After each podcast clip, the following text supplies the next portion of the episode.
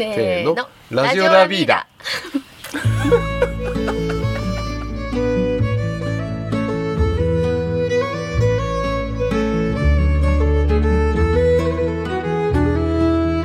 皆さんこんにちは。始まりました。ラジオラビーダ。ラビーダスタッフの高橋小野です。本日は仙台の自宅からナビゲートをお送りいたします。先月末仙台に引っ越してきましたがラビーダのスタッフとして引き続きリモートでお仕事を続けることとなりました。今後もラビーダのお店に出没する予定もあるのでもしお会いできた際にはぜひ声をかけてください。2022年も残り少なくなってまいりました。12回目となる今回は本年を締めくくる企画として2022年ラビーダ5大ニュースと題してお送りいたします。果たしてどんなニュースがランクインするのでしょうか？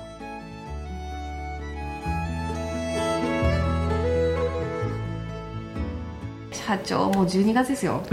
12月。暮れですね。早かったですね 今年もね。ねえもう12月なんでちょっと今年を振り返りたいと思うんですけど、えーとうん。ラビーダの5大ニュースということで、はい、ランキングをちょっとしてみたので、はい。はい社長ぜひあの皆さんにそれをシェアしたいと思うんですが、えー、とラビーダの5大ニュース第5位社長の中で何でしたか？ラビーダの家具の再発見。ラビーダの家具の再発見。えあったんだけど本当の価値を初めて知ったというか、うんうんあの本当この家具はこんなに良かったんだなっていうそのものをこれだけのキャリアのあるは私がっていうのはちょっと語弊があるんですけどもその私が気づいたっていうことがやっぱりあの気づかないことがたくさんあるんだなっていうことに気づかされたことが結構多かった年だったなと。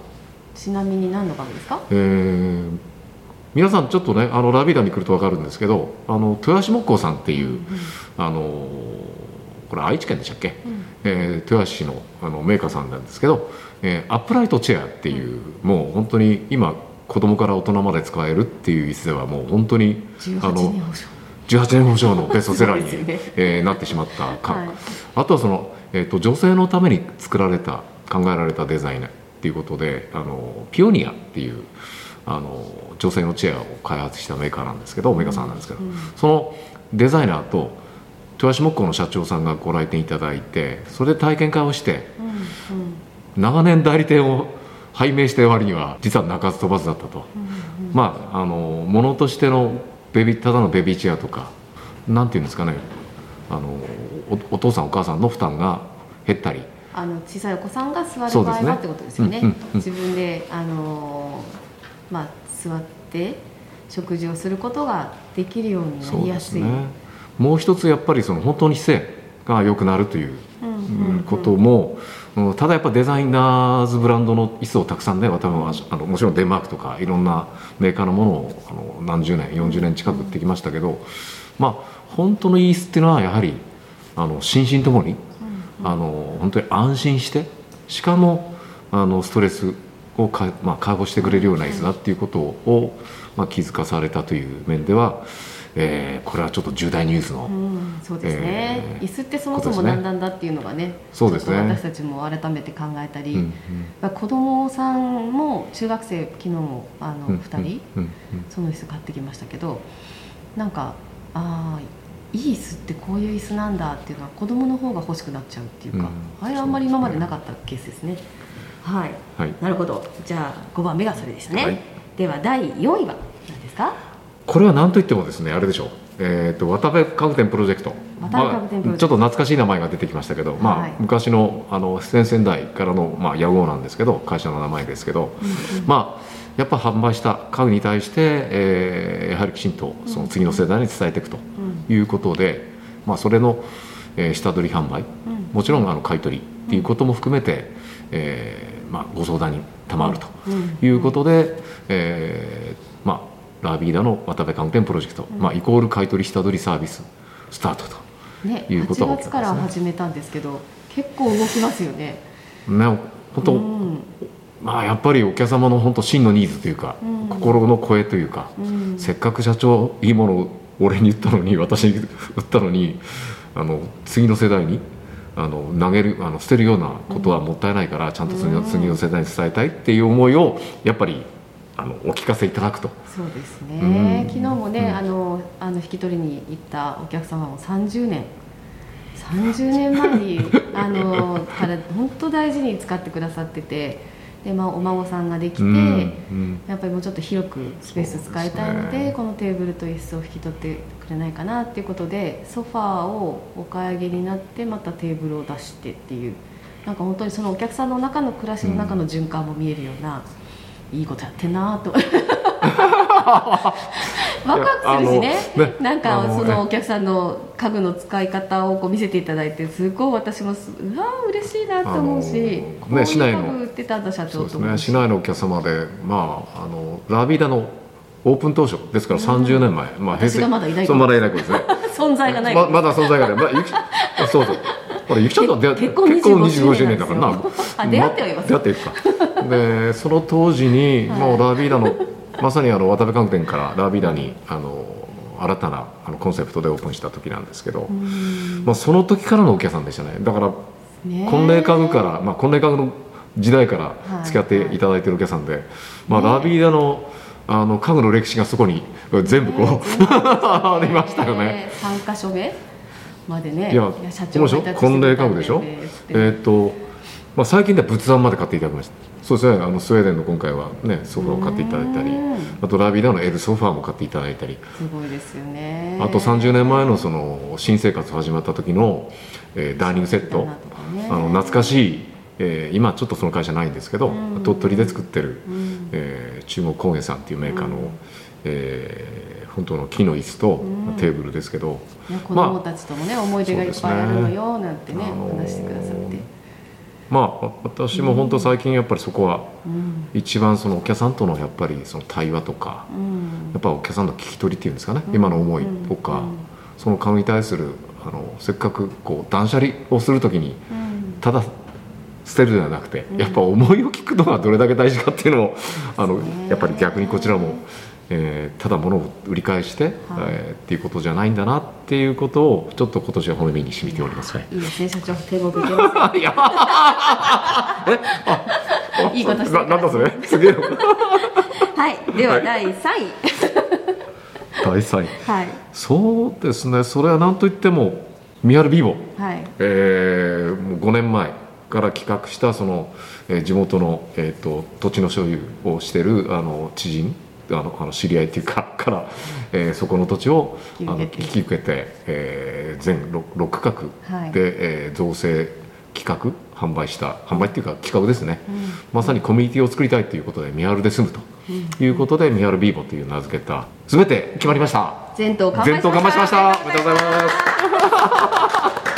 すごい本当素敵な方たちがね住み始まって。そうですね、はい。みんな皆さんご縁のある方たちで、はいえー本当にみこの三原の自然と暮らすということに賛同していただいて、うん。えーもちろんその今ゆきちゃんがやってる、うん。えー三原ビーボ里山再生っていうことを共感していただきながらうん。一緒に、えーその三原ビーボの里山再生に協力していただいてるん。っていう方たちもその中にいらっしゃったりして、うんまあこれは記念すべき、うん。あの5年目を、ね。4年か。4年ようやっと。コミュニティで畑もやりたいし、ね。カフェもやりたいし水道も引きたいし、ね。やりたいことまだまだあるのでいやー。みんなで妄想しながら。いやー新しいやっぱり住まい方だと思いますよね。あのね。えっと郡山駅から本当にわずか15分で、えーしかもお自然と暮らすというか、もう最高のロケーションで本当、どこの別荘に行かなくても、十分別荘感覚で、しかもそれが普通の日常の中で、えー土地も安くて、えーっと本当に家族が心身ともに健康になるっていう暮らしをそこであの提案したかったので。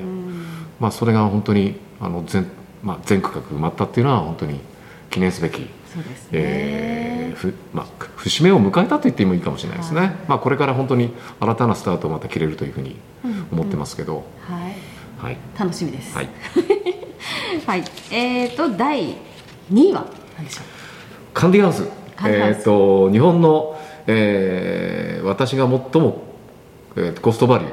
あとはその世界に通じる家具っていうことで、えー去年、えー、と10月、えーこ福島県の、えーパートナーショップとして、えー代理店を、まあ、要するに販売あの代理店としてスタートしたやっぱカンディハウスの社長がご来店いただいて、でその2年目の,、まあ、あの企画講演会というか、はい。講演会をしていただいて、うんでやっぱり良かったなと。うん。やっぱり日本のメーカーこれから本当いろんな今ことが起きてます。もう値上げだなんだ素材だ、うん。なかなかそういうその本当日本の、えー本当の意味でのいい株うん。良い株っていうことをやはり出会っていただきたいとうん。いう思いが今あのラビーダの、えーお仕事なので、うん。まあ、そこの一番の、まあ、私が一番、まあ、あの納得してというか、うん。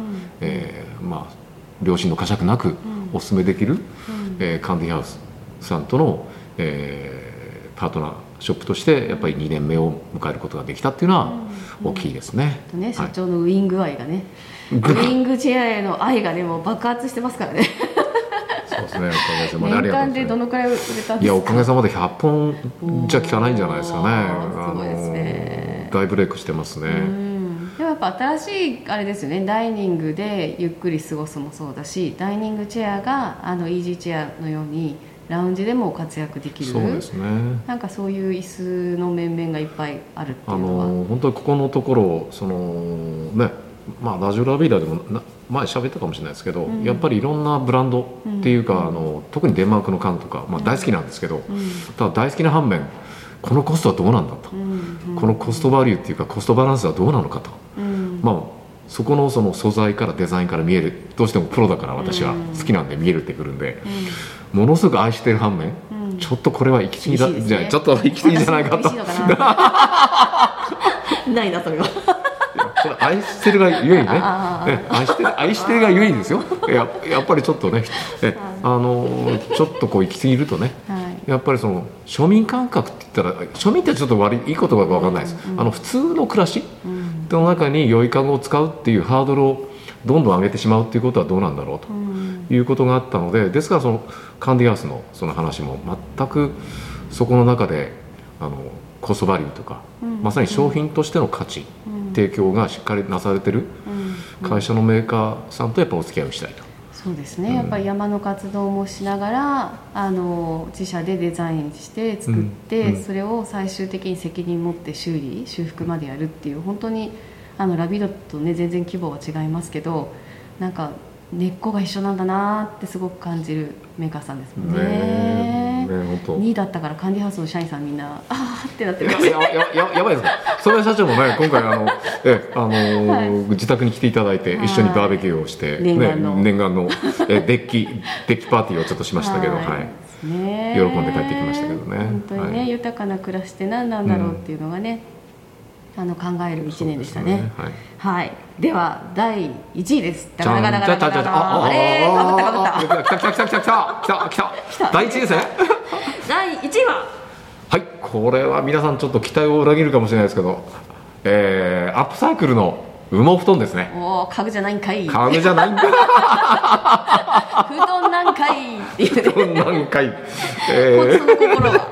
その心は。はい。いや、なんと言ってもやっぱ。家具屋の概念？はい。あのいいものは高い、うんうんうん。あのそれを一番やっぱりその払拭してくれたというか、うん。ああやっぱりじ固定観念危険だなと。うん。あの本当の意味でのあのいい家具って何かっていうことを一番気づかさせてくれたのが、うん。このアップアップサイクルのうん。羽毛布団のメーカーさんとの出会いだったり、まさにその企画したそのそのアップサイクルって本当にあの捨てよ捨てられてる、今羽毛布団をですねそれをもう一度リサイクルして作るのがアップサイクルの布団なんですけど、また20年30年使える布団に生まれ変わるっていうのは本当の意味で SDGs だと思いましたね。あるものをねあるものを長く使う、うん。しかもそれがそのなんていうんですかねその言ってしまうと今まで高級なお布団も売ってきましたけどお布団も、うん。それと同等以上の価値をもちろんあったかいし、でそれまた10年20年使えるし、うん。ですからそれをちゃんとリフレッシュできて、まあそこのそのまあ富士新興さんっていう、あの山梨の、えー、毛布団さんとのメーカーがとの出会いはあの家具作りあとはその商品のそのコストバリューっていうことでの、ラビーダの革命だったんですね。うん。そうでですね。羽毛布団革命と題してね。えやりましたが、え。で革命ってやっぱり心の中で起きないと、そうですえねだからやっぱ気づかないっていうのがあの一番問題だったなと。なんか今まで内,、内包してたというかうんうん。あの、まあ、家具をずっと使い続けられる家具をうんうん。制作販売するっていうことは、私たちの中ではやっぱり、まあ、地球のこと考えたり社会のこと考えたりっていうことがあったんですけどなんかすごくアップサイクルのお布団を扱ってお伝えすることがよりそれが分かりやすくなったっていうかなんかそういうことを考えて物選びをしているお客様がすごく増えたしご来店が増えたなーってすごく思いました。あのもう私たちもやっぱり一番そこを反省しなくちゃいけなかったのは、うん。やっぱり物としてのいい家具は世の中にあると思うんですけど、うんうんうん。やっぱりその地球環境とかあとその今言ったそのもう本当に循環するっていう、うん循環型っていうことが本当は SDGs なんですけど、うん。それをまあ根っこからあの本当にこう商品開発から、うん。あの全てやっぱりきちんと企画をして、うん。えーあのままさに調布だ成果というかうん。価格を越したところぐらいのそのものができるっていうことを自分たちが初めてこう気づいたというか、だからやっぱりちゃんとそのなんていうんですかその商品に見合ったコストバリューをやはりきちんと出すというのは本当当たり前だったなと。そうですね。もう本当まさにあるものを。うんうん、出すという意味では私のいいですか？トップにどうぞ。あいやいやでどうぞどうぞ。お店がすごい綺麗になって、でかつ3階のその蔵に眠っていたものをもう一回もう着実に蘇らせて店頭に出すっていうこと。をお客様に喜んでいただく。自分たちもワクワクするっていうことをこの1年心がけてやったんですけど本当に綺麗になってなんか自分の気持ちもすっきりだしなんかお客さんももう目キラキラする。えこれ本当にこの値段なの？みたいな。ね。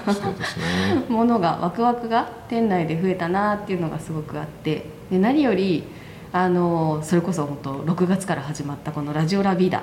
あ」社長の声がいいから 喋らしとけっていう。ある人から言われたこともあったり。あとは猫の編集やってくれる、あの高橋さんね。たくさんがいるから成り立つことなんですけどいや本当あのラジオを聞いてくださる方が増えて明らかに聞いて初来店だなっていうお客さんの顔が違うやっぱり耳で耳慣れしてこういうコンセプトのお店だとかこんなストーリーが生まれてるお店だっていうのをこう予習していらっしゃる方。たちのなんかこう溶け込み方が早いっていうかいやこれは本当やってよかったし私たちも楽しんでるしあの聞いてくださってる方たちも楽しんでくださってるのがすごくわかるのでこれはちょっと裏の突破じゃないですか。まさにそうですね。あのラジオラビーですね。はい、ええ。そうなんですよ。これは本当にあの、うん目から私も鱗でしたね。はい、うん、やっぱりあのもちろん SNS とか、まあ、うん。いろんなインスタもやってますけど、まあ、生の声でねやっぱりあのこう会話を通して、ん。えー思いを伝えるっていうのが、まあ、まあこんなにねあの皆さんに喜んでいただけることとは思ってはいなかったんで。結構おかわりしちゃいますしね。何回か聞いちゃったりとかね。ね。娘たちも聞いちゃったりとかね。あとスタッフの皆さんそも聞いてみたりとかねまあしてくれてるので。そうですね。はい。はい。ですね。はい。もう12月も終わりですが、うんうん。またあの来年も楽しみその蔵出しのものもいろいろ出てきますので皆さんお店にあぜひまた遊びにいらしてください楽しみにお待ちしたいと思います、今年1年間どうもありがとうございあましたりがとうございました。いやー、とってもラビーダらしい5大ニュースでしたね。1位から5位までの話題は、それぞれラジオラビーダのバックナンバーでも詳しく取り上げておりますので、もう一度聞き直してみると新たな発見があるかもしれません。大掃除やおせちの準備の際の BGM としてぜひ聞いてみてくださいね。えー今回私仙台に引っ越す前にですね新居で使おうということでアップライトチェアと、えーピオニアとあとウィングウィングチェアですね。あとそしてアップサイクル羽毛布団を買ってから引っ越したんですけれども、えーなんとびっくり。今回買ったものが全てランクインしておりました。ね、えーラビーダでも本当におすすめしている家具や寝具ですしもちろん私も心から気に入って買ったんですけれどもやっぱりすごく買ってよかったなって思いながら毎日を過ごしております。ちなみに、えー、私高橋的今年のベストワンなんですけれども、えー、前回の「働く女性を応援します」の回でもお話ししたんですけれども今年はやっぱり、えー、ラビーダに出会ったことこれが、えー、私のベストワンかなと思います。では最後にラジオラビーダのオープニングとエンディングで流れている曲がとっても素敵ですねという感想をたくさんいただいているのでこの曲を丸ごとお聴きいただきたいと思います。サンドラ・マルディルールさんのソルスケンバルス多分スウェーデン語かデンマーク語だと思うのですが英語にするとサンシャインワルツ日本語では陽光のワルツという意味です。次回は新春にふさわしくラビーダが考える新しい時代のスタンダードというお題で年明け早々に公開予定ですのでぜひホームページをチェックしてみてください。それでは皆さん今年も一年ありがとうございました。良いお年をお迎えください。